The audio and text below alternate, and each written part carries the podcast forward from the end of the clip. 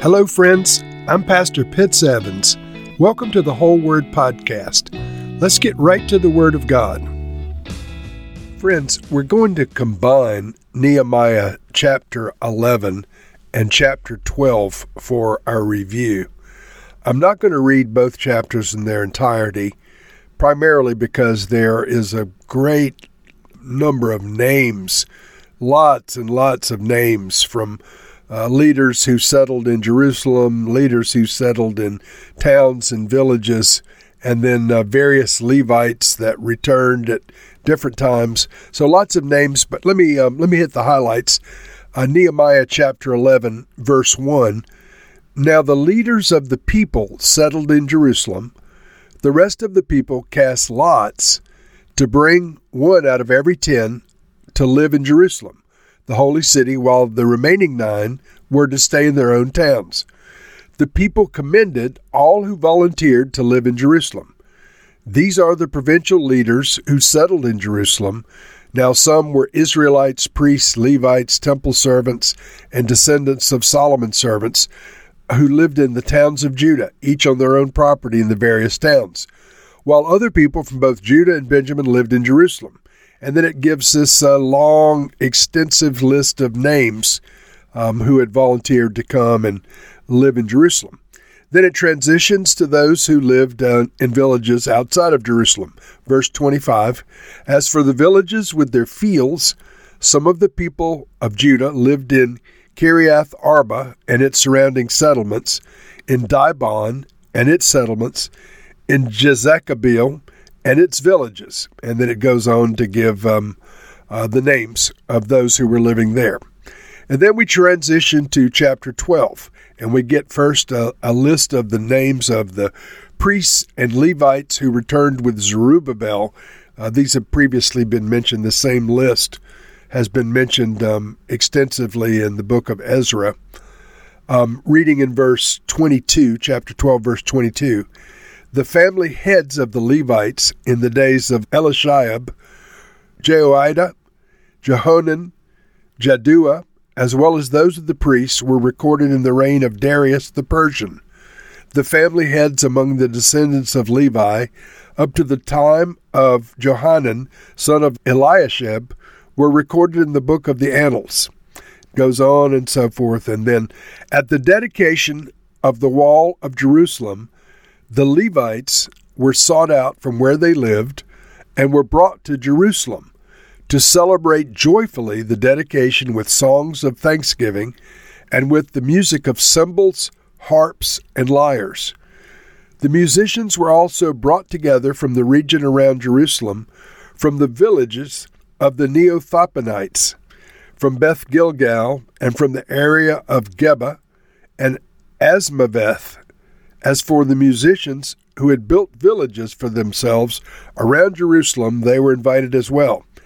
When the priests and the Levites had purified themselves ceremonially, they purified the people, the gates, and the wall. I, Nehemiah, had the leaders of Judah go up on top of the wall. I also assigned two large choirs to give thanks. One was to proceed on the top of the wall to the right toward the dung gate, and the other was to proceed to the left. Um, verse 37 At the fountain gate, they continued directly up the steps of the city of David, on the ascent to the wall, and passed above the site of David's palace to the water gate on the east. The second choir proceeded in the opposite direction. I followed them on top of the wall, together with half of the people, past the tower of the ovens, to the broad wall, over the gate of Ephraim, the Jeshanah gate, the fish gate, the tower of Hananel, and the tower of the hundred, as far as the sheep gate. At the gate of the guard they stopped. The two choirs that gave thanks then took their places in the house of God. So did I with half of the officials. Verse 43 And on that day they offered great sacrifices rejoicing because God had given them great joy. The women and children also rejoiced. The sound of rejoicing in Jerusalem could be heard far away. At that time, men were appointed to be in charge of the storerooms for the contributions, firstfruits, and tithes. From the fields around the towns they were to bring into the storehouse the portions required by the law for the priests and the Levites, for Judah was pleased with the ministering of the priests and the Levites. They performed the service of their God and the service of purification, as did also the musicians and gatekeepers, according to the commands of David and his son Solomon. For long ago, in the days of David and Asaph, there had been directors for the musicians and for the songs of praise and thanksgiving to God. So in the days of Zerubbabel and Nehemiah, all Israel contributed to the daily portions for the musicians and the gatekeepers. They also set aside the portions for the other Levites, and the Levites set aside the portion for the descendants of Aaron. And so uh, I hope you'll forgive my Reader's Digest version, but chapter 11 essentially, the, the residents of the city of Jerusalem are listed. One out of every 10 people agreed to live in Jerusalem. Remember, the, the, those that were resettling were just a fraction of the former population. And um, a lot of them were from other areas that weren't from Jerusalem. So they drew lots, and one out of every 10 agreed to live in Jerusalem, while the remaining nine were able to stay in their own towns.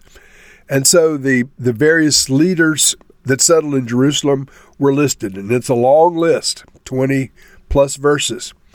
And then finally, uh, those who settled in the villages with their fields um, and the various areas around, the leaders of those groups are listed. In chapter 12, they dedicate the city walls, and it's a, a lavish dedication.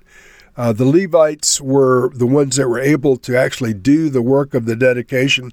We read in verse 27 At the dedication of the wall of Jerusalem, the Levites were sought out from where they lived and brought to Jerusalem to celebrate joyfully the dedication with songs of thanksgiving and with the music of cymbals, harps, and lyres. And so all of the Levites gathered together and they got on the wall in two groups two groups of choirs, two groups of musicians, and the intent was to celebrate and to give thanks. And so one proceeded in one direction, one proceeded in the opposite direction, and they um, uh, they approached each other with joy and celebration and thanksgiving. They were giving thanks to the Lord who had restored their city walls and had restored their temple. And they did all of these things according to the commands that David and Solomon had laid down for musicians and and um, Levites and gatekeepers and so forth. A lavish celebration for a job well done.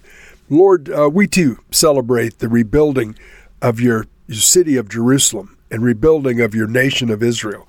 Lord, spiritually, may your kingdom be built in our generation. We remember the natural Jewish people settled in the Holy Land in Israel now. We ask you, Lord, that you'd put a hedge of protection around their nation. Give them leaders who are after your own heart and who pursue your purposes.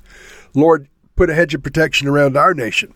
We give thanks for all of your goodness and all of your protection and all of your provision down through the generations. You're worthy, Lord, for praise if you never do anything else for us. We'll thank you forever, God. We love you. We appreciate you. We thank you now. In Jesus' name, amen.